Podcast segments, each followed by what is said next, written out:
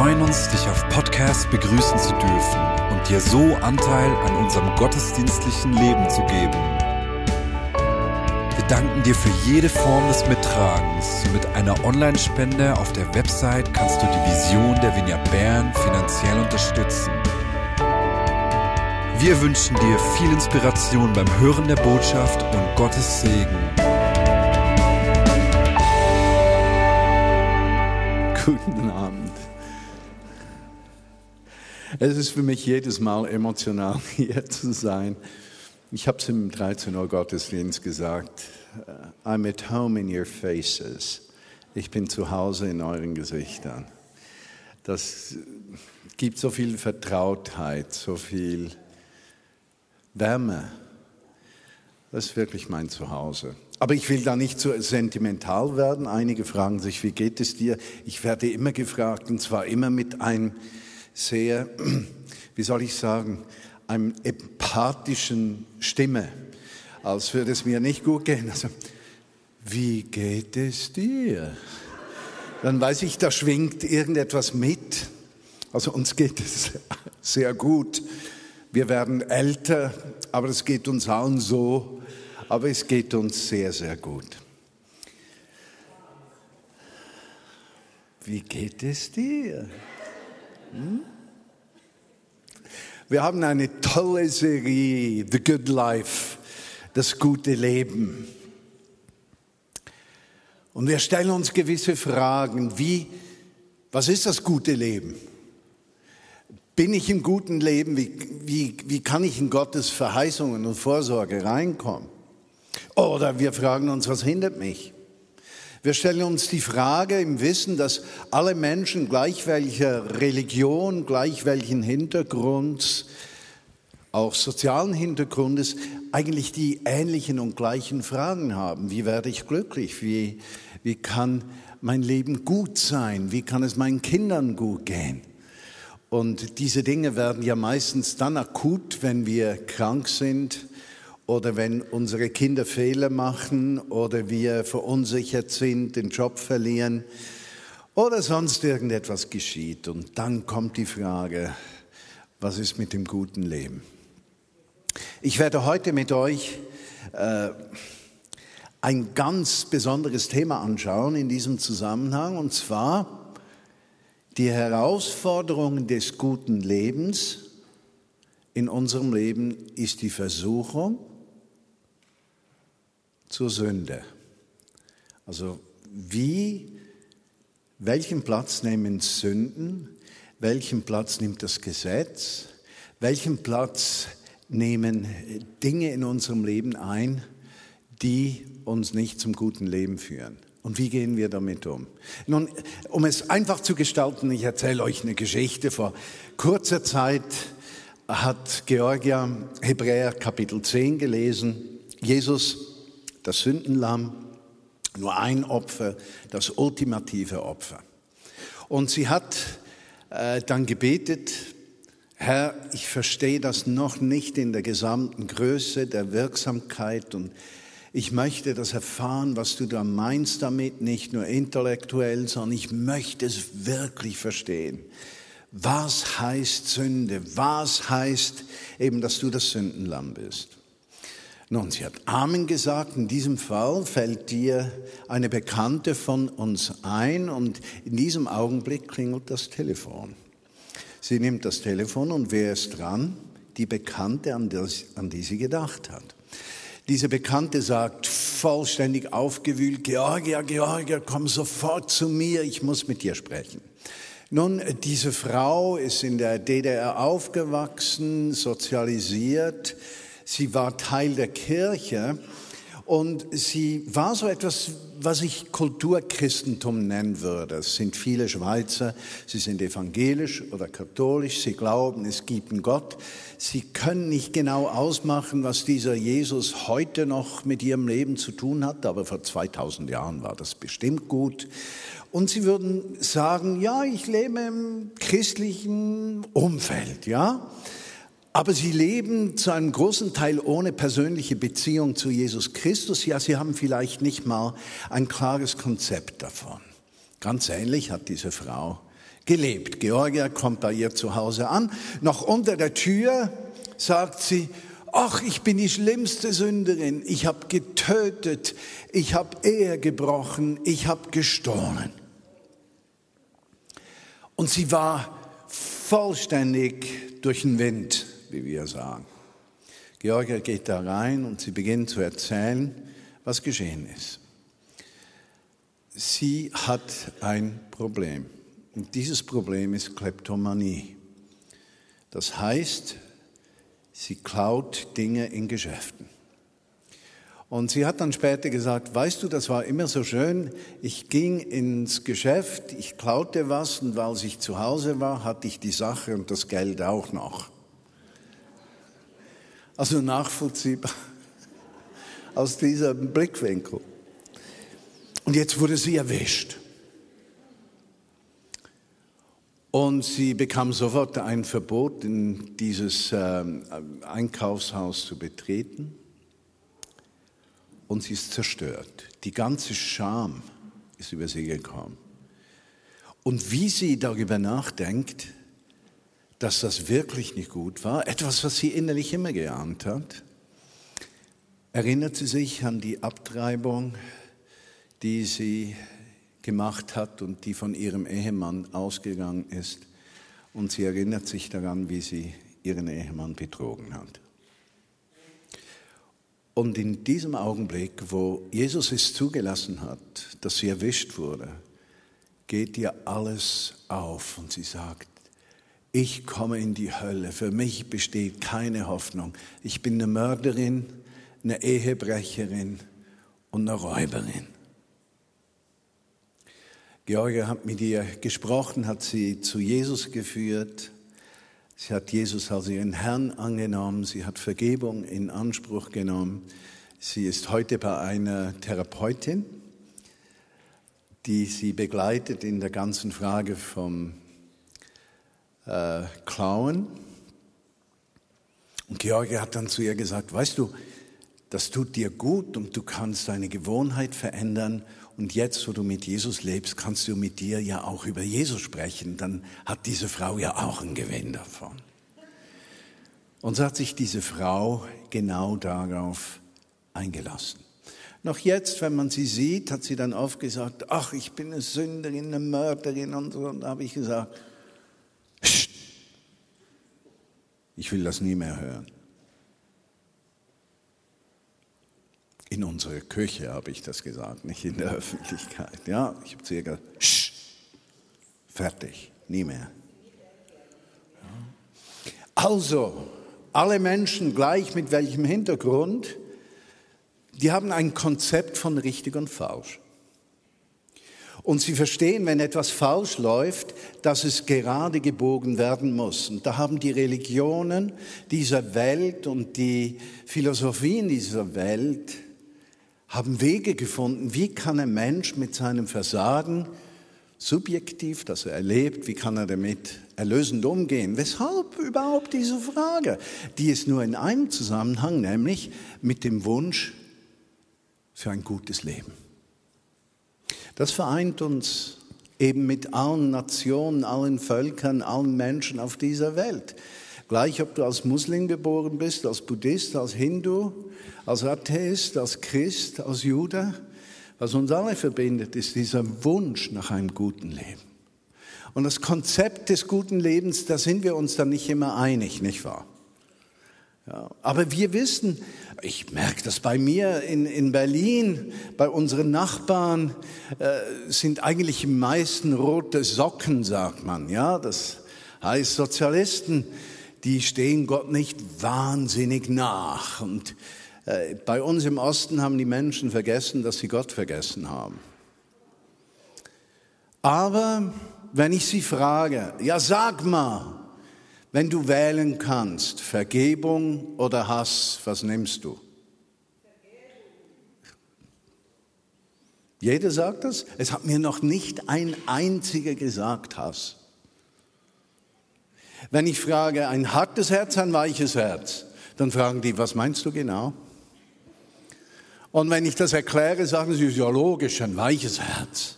Ja. Also es scheint in uns etwas zu geben, das uns ansatzweise sagen kann, was ist richtig und was ist falsch. Das in unterschiedlichsten Formen. Also ich bin noch selten Menschen begegnet, die gesagt haben, also bezahlen oder klauen. Also ich muss sagen, dem Mensch geht es besser, wenn er klaut. Also klauen ist einfach eine ganz eine Charakterqualität überhaupt. Also wer das erreicht hat, das ist ein richtig guter Mensch. Dann gibt es Religionen, die lösen das Problem, indem dem, der geklaut hat, dem wird die Hand abgehackt.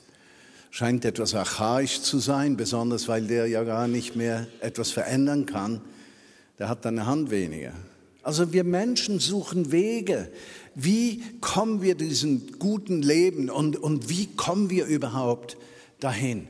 Das beschäftigt uns. Darüber möchte ich sprechen. Und unsere Nachbarin, äh, Verzeihung, unsere Bekannte,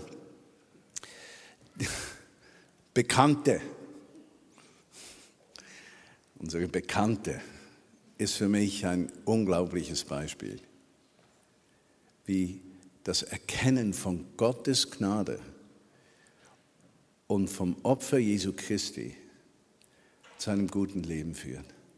Und manchmal, wenn sie dann kommt, sagt sie, ach, ich fühle mich so frei. Ich verstehe das, weil wie viele von uns haben diesen Rucksack gefüllt mit Dingen und wir merken die einzelne Sache nicht, die einzelne Herzenshärtigkeit, die einzelne Problematik, die wir nicht angegangen sind. Und das Einzelne zählt nicht, aber die Masse davon beginnt uns runterzudrücken. Und da hat Gott durch Jesus Christus einen einzigartigen Weg zum guten Leben gemacht. Ich möchte mit euch einen etwas längeren Text anschauen aus dem Römerbrief Kapitel 7, die Verse 14 bis 25. Ich habe den Titel gegeben, der Kampf um das gute Leben in uns, in jedem von uns. Apostel Paulus schreibt, und wenn ich den Text lese, habe ich den Eindruck, der hat recht emotional geschrieben. Also nicht da, da, da, da, sondern der hat sein Herz eingelegt.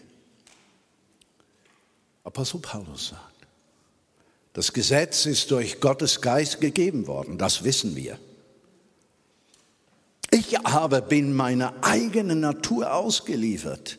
Ich bin an die Sünde verkauft und ihr unterworfen.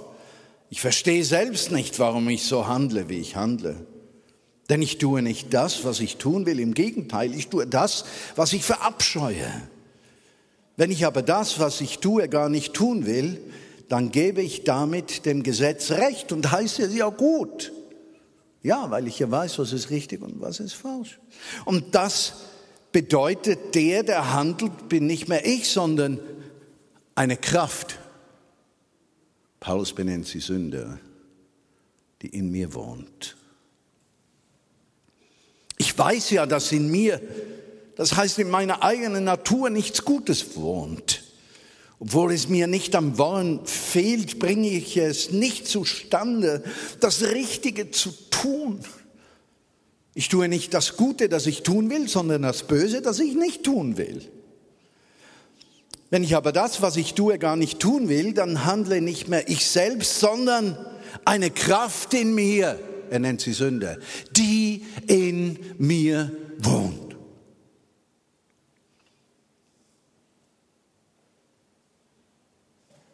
Ich stelle also folgende Gesetzmäßigkeit bei mir fest. So sehr ich das Richtige tun will, was bei mir zustande kommt, ist das Böse.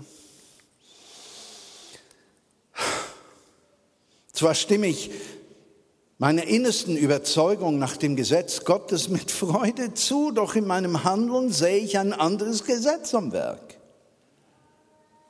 Es steht im Kampf mit dem Gesetz, dem ich innerlich zustimme, und macht mich zu seinem Gefangenen. Darum stehe ich nun unter dem Gesetz der Sünde und mein Handeln wird von diesem Gesetz bestimmt. Ich bin ein unglückseliger Mensch. Mein ganzes Dasein ist dem Tod verfallen. Wird mich denn niemand aus diesem tödlichen Zustand befreien? Doch. Und dafür danke ich Gott durch Jesus Christus, unseren Herrn. Es gilt also beides, während ich meiner innersten Überzeugung nach dem Gesetz Gottes diene, bin ich doch gleichzeitig so, wie ich von Natur aus bin, an das Gesetz der Sünde versklavt. Ich finde das eine unglaubliche Beschreibung des inneren Kampfes, den wir ausfechten. Meine Lieben, es ist nicht ein Kampf, der irgendwann vorbei ist. Also du wirst mit 21 Nachfolger von Jesus, bekennender Christ, tätiger Christ und mit 21,5 hast du alle Prüfungen bestanden. Ja, und dann bist du so im Zwischenzustand zwischen Himmel und Erde, also ein Halbengel, der nie mehr versucht ist und keine Fehler mehr macht. Paulus beschreibt das ganz anders. Apostel Paulus sagt, hey, in mir kämpfen zwei Kräfte. Und diesen zwei Kräften bin ich vollständig ausgeliefert. Wie gehe ich damit um? Du fährst auf der Autobahn von Bern nach Zürich. Es ist ja eh ein Wunder, wenn die geöffnet ist, keine Unfälle und wenn alles gut geht. Noch schlimmer ist es ja mit den Schweizer Bahnen. Da schaust du am Morgen früh, fahren die überhaupt oder nicht? Die Frage der Pünktlichkeit fällt dahin, weil häufig hat es irgendwelche Störungen bei einem Stellwerk.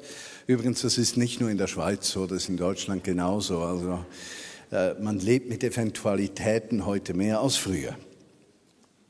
Aber du hast einen Wagen vor dir, der fährt auf der Autobahn 50 oder 60 und links wirst du überholt von Autos und du kommst nicht aus diesem Loch raus.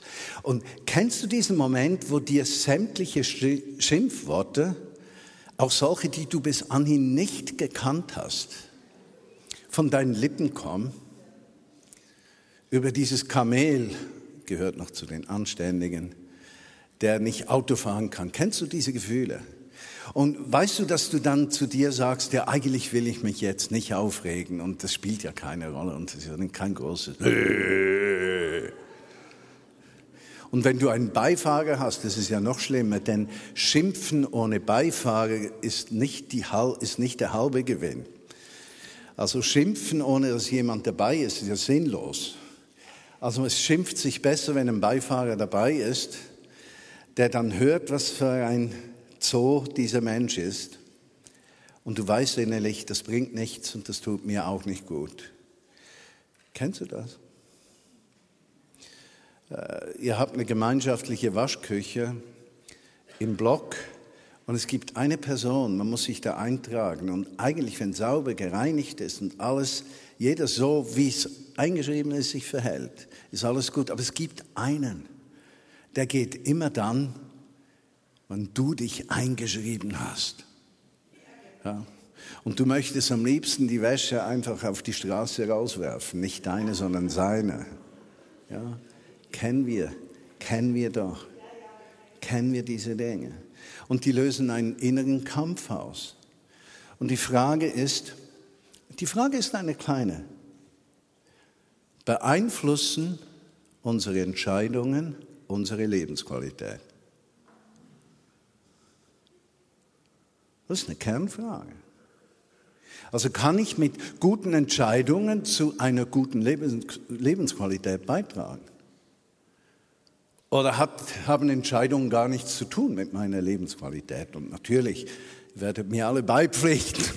Äh, na, logisch. Aber wie machen wir das nur?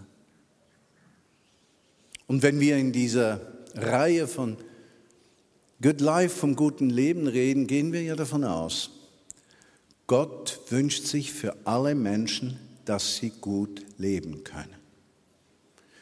Gott hat erkannt, dass der Mensch das nicht aus eigener Kraft zustande bringt.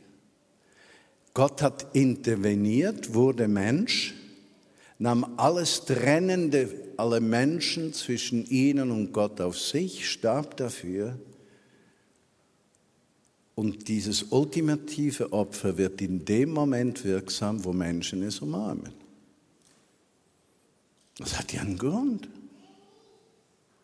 So sehr beschäftigt Gott sich mit dir persönlich, unabhängig wie gut es dir geht. Ich habe mir da einige Notizen gemacht. Ich tue das eigentlich nie, dass ich was vorlese. Ich finde das ganz schrecklich, aber von meinem Sohn habe ich gelernt, dass es gut ist. Das Reich Gottes ist mit dem ersten Kommen von Jesus Christus angebrochen und wird erfüllt, wenn Jesus wieder zurückkommt. Das heißt, Gott hat unsere Scham, unsere Schwachheit gesehen, er interveniert, wird Mensch, nimmt das Trennende auf sich, was nicht bedeutet, dass die Herausforderungen des Alltags weg sind. Also wer von euch kann sagen, ich hatte ein furchtbares Leben und dann gab ich mein Leben Jesus, begann ihm nachzufolgen und seither hat kein Problem mich mehr erblickt. Mir geht es ausschließlich und nur noch gut. Ich habe keine Schwierigkeiten, keine Nöte, keine Probleme. Kennt ihr so einen? Der muss irgendwie krank sein. Ehrlicherweise muss man sagen, das Leben als Christ ist komplizierter als ein Leben ohne Christus an gewissen Punkt. Da dürfen wir niemanden irreführen. Es kostet etwas, Jesus nachzufolgen. Also wir stimmen überein. Diese Beschreibung von Paulus, von diesem Reißen im inneren Herzen, dieses Hin und Her, ist unsere Realität. Jesus ist gekommen, damit sind nicht alle Probleme gelöst. Aber dieses Reich von Gott wird erfüllt, wenn er wiederkommt. Das heißt, und mit dem jüdischen Volk sind wir vollständig eins in der Erwartung des Messias, nicht wahr? Und wenn der Messias kommt, ist Gottes gerechtes Reich aufgebaut. Kein Schmerz, keine Ungerechtigkeit, keine Not, keine Krankheit. Eigentlich das gute Leben in vollständiger Verpackung wenn er wiederkommt. Jetzt die Frage, die daraus folgt, ist doch die, das ist ja nett vom lieben Gott, dass er gekommen ist, das Trennende auf sich genommen hat. Wir gehen durch die gleichen Prüfungen und irgendwann zu einem Zeitpunkt, den keiner kennt, kommt er wieder, dann geht's uns gut. Was mache ich jetzt in der Zwischenzeit? Welche Hoffnung habe ich in der Zwischenzeit? Bin ich bleibend den Kräften dieser Welt unterworfen? Gibt es einen Ausweg zu einem fremdbestimmten Leben? Und das kennen wir ja auch. Wenn irgendwas geschieht, ist es eine menschliche Tendenz, die Schuld bei einer anderen Person zu suchen. Habt ihr das auch schon gemerkt? Ich bin 44 Jahre mit meiner Frau zusammen, 43 Jahre verheiratet. Wir haben das etwas hinter uns gelassen, also hat doch 20 Jahre gedauert, bis wir gemerkt haben, es bringt nichts vom Ehepartner alles zu erwarten, was wir nur von Gott erwarten sollen, um dem Ehepartner Freiheit zu geben, sich selbst zu sein. Ja. Ja. Ja. Sonst sind wir fremdbestimmt. Oder wir bestimmen fremd. Das höchste Geschenk Gottes an die Menschheit ist die Freiheit und die Würde. Das höchste Geschenk. Gott zwingt uns zu nichts. Manchmal sage ich mir zwar, hey lieber Gott, zwinge mich doch, dann ist alles klar. Ich meine, es wäre das Leben einfacher. Doch dann musst du nur damit beginnen, dann gute Nacht sagst du, freiwillig, freiwillig, mach alles freiwillig. Wie kommen wir aus dieser Spannung raus? Oder welches ist der Unterschied zwischen einem Menschen, der unter der Herrschaft Jesu Christi lebt und einem Menschen, der aus eigener Kraft zu leben versucht? Gibt es einen Unterschied? Also wenn es keinen gäbe, dann wäre unser Glaube sinnlos. Und wenn es nur auf unsere Kraft rausläuft, gute Nacht. Weil da sind wir uns einig, wir haben sie nicht. Wir können es noch so versuchen, es reicht nicht. Federer hat heute 20. Äh, wie heißt das? Major, nicht Major, Grand Slam. Ja, gewonnen. Von den 200 letzten seit der Einführung hat er 10% gewonnen. Wisst ihr, was mich erstaunt an diesem Mann? Ich kenne ihn nicht persönlich. Mich erstaunt, mit welcher Gelassenheit dieser Mann Sieg und Niederlage hinnimmt. Sieg ist immer mit Tränen verbunden. Ich glaube, heute hat er auch geweint. Aber man hatte immer das Gefühl, er hat es nicht im Griff. Auch wenn er alles gut macht, nicht im Griff. Wer aus eigener Kraft Dinge tun will, versucht immer alles im Griff zu haben. Solange du dich im Griff hast, kann Gott dich nicht halten.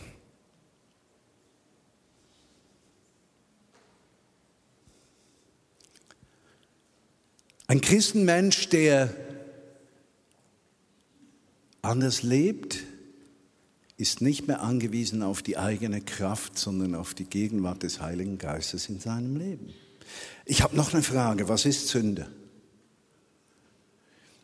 Soll ich sagen, welches Problem wir haben? Wir haben ein Problem, Sünde ist Übertretung und die muss gebüßt werden. Das Problem haben wir.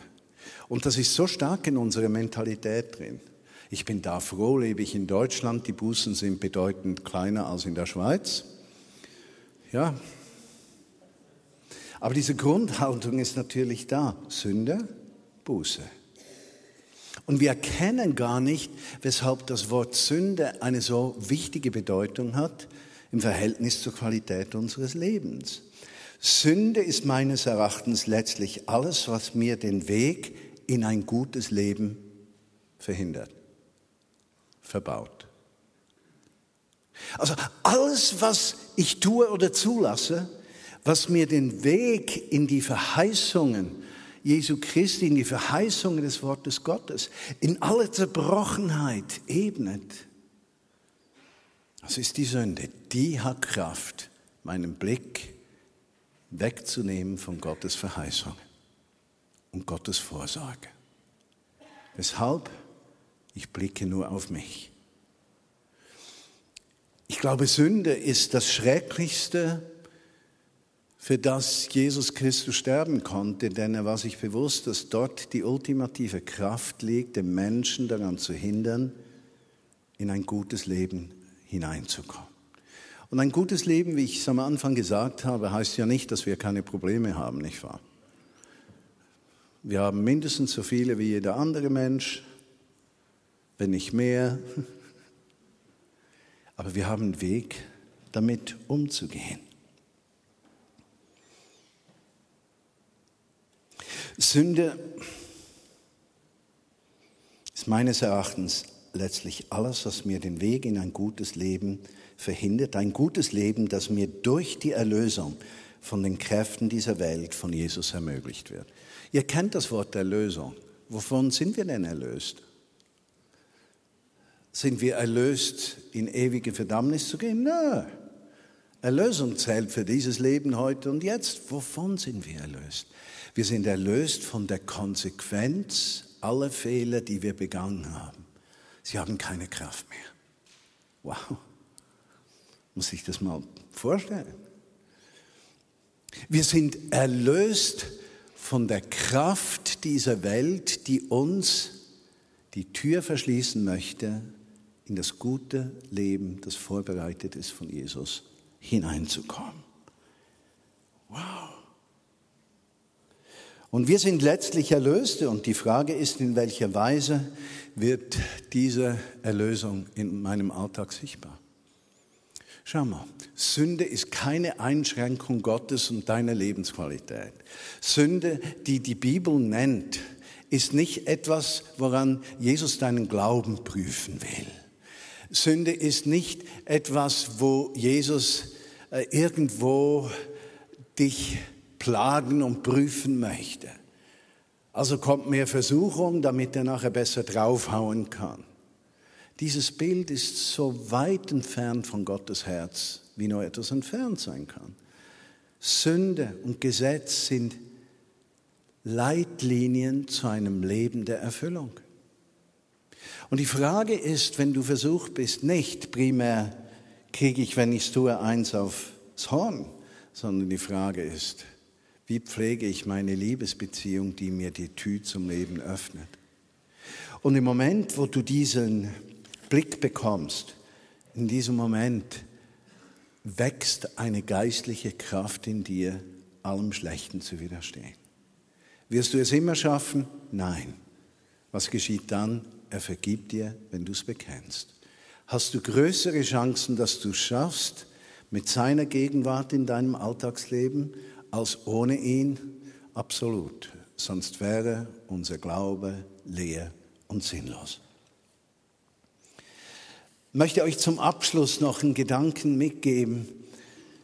In Römer 6 äh, schreibt Apostel Paulus, das hat er dann vor sieben geschrieben, aber ich habe es umgekehrt, äh, Kapitel 6, Vers 17 sagt Paulus, aber Dank sei Gott, dass die Zeit vorbei ist, in der ihr Sklaven der Sünde wart und dass ihr jetzt aus innerster Überzeugung der Lehre gehorcht, die uns als Maßstab für unser Leben gegeben ist und auf die ihr verpflichtet worden seid. Ihr seid von der Herrschaft der Sünde befreit worden und habt euch in den Dienst der Gerechtigkeit stellen lassen. Ja, also Paulus sagt, hey Leute, wir sind nicht gezwungen, so zu bleiben. Der Weg in ein gutes Leben ist vorbereitet. Mit Herzenshärtigkeit, Zynismus, Sarkasmus, Geiz, Eifersucht, Neid, Unmoral All das muss keine Macht mehr haben. Je größer meine Liebe ist und meine Entscheidung für Jesus, desto größer die Kraft, allem zu widerstehen, was mich berauben möchte, die Verheißungen des Wortes Gottes zu umarmen. Meine Lieben, das ist keine Gesetzlichkeit, das ist biblische Wahrheit. Und wirklich selig der, der sich daran hält. Ich bin ein Mensch, ich bin ein Wehleidiger. Kennt ihr das? Wehleidige Menschen. Also ich werde nicht gerne gehauen. Das liegt mir so nicht. Also ich mag es viel besser, wenn man mich mag und alles okay ist. Meine Wehleidigkeit Gott gegenüber hat mich zu einem gehorsamen Menschen gemacht, der erkannt hat, dass die Liebe zwischen Gott und mir das tragende Element meines Lebens ist.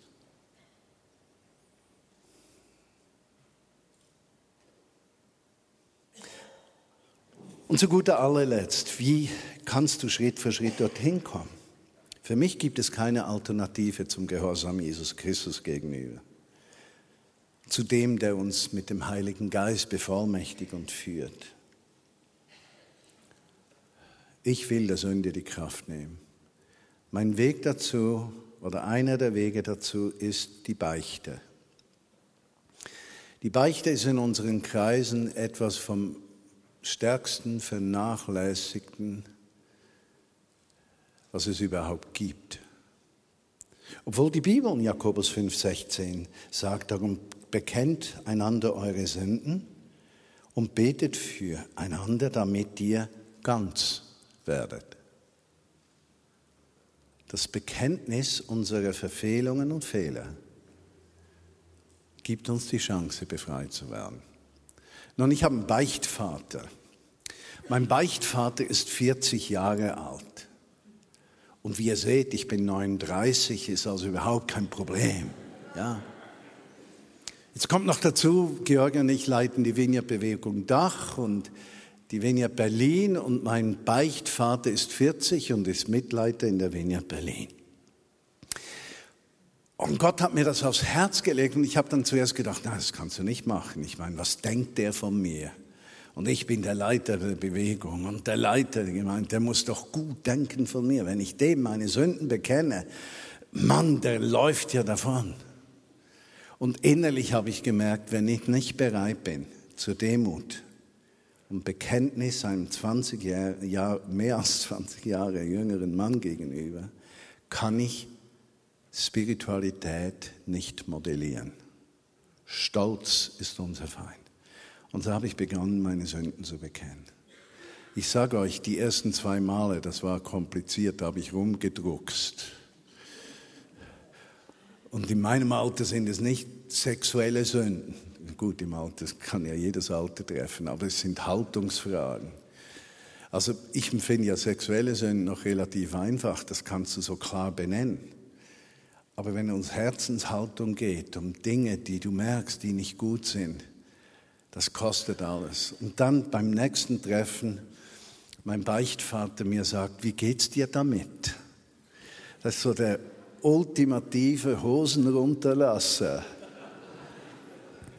Aber was habe ich gemerkt, meine Lieben? Es fällt mir viel leichter, mit meinen Schwachheiten, Sünden, mit meiner Zerbrochenheit umzugehen, seit ich beichten darf und das Gebet eines jungen Leiters empfange, der dann sagt, und Martin, aufgrund deines Bekenntnisses und aufgrund der Herzenshaltung, die ich bei dir wahrnehme, spreche ich dir vollständige Vergebung zu. Wow. Der Weg in ein gutes Leben. Angstfrei, ehrlich, transparent, von Gott abhängig, im Blick auf ihn und nicht auf mich. Lass uns beten. Jesus, ich danke dir, dass du diesen Worten Kraft gibst. Fühle mich manchmal so unfähig, das, was in meinem Herzen brennt, in Worte zu fassen und wünschte mir, du würdest das selbst sagen, Heiliger Geist. Herr, ich bitte dich, komme jetzt und nimm diese Verkündigung vom heutigen Tag und lass sie lebendig werden im Leben von uns allen hier in diesem Raum und durch Podcast darüber hinaus. Jesus, dass Menschen erkennen, dass ein gutes Leben vor ihnen liegt. Und ich danke dir, Jesus, dass du uns durch die Anbetungszeit und auch durch die Ministry Time und nachher, wenn wir unsere Gaben zusammenlegen, dass du uns begegnest mit deinem Gedanken des guten Lebens. Amen.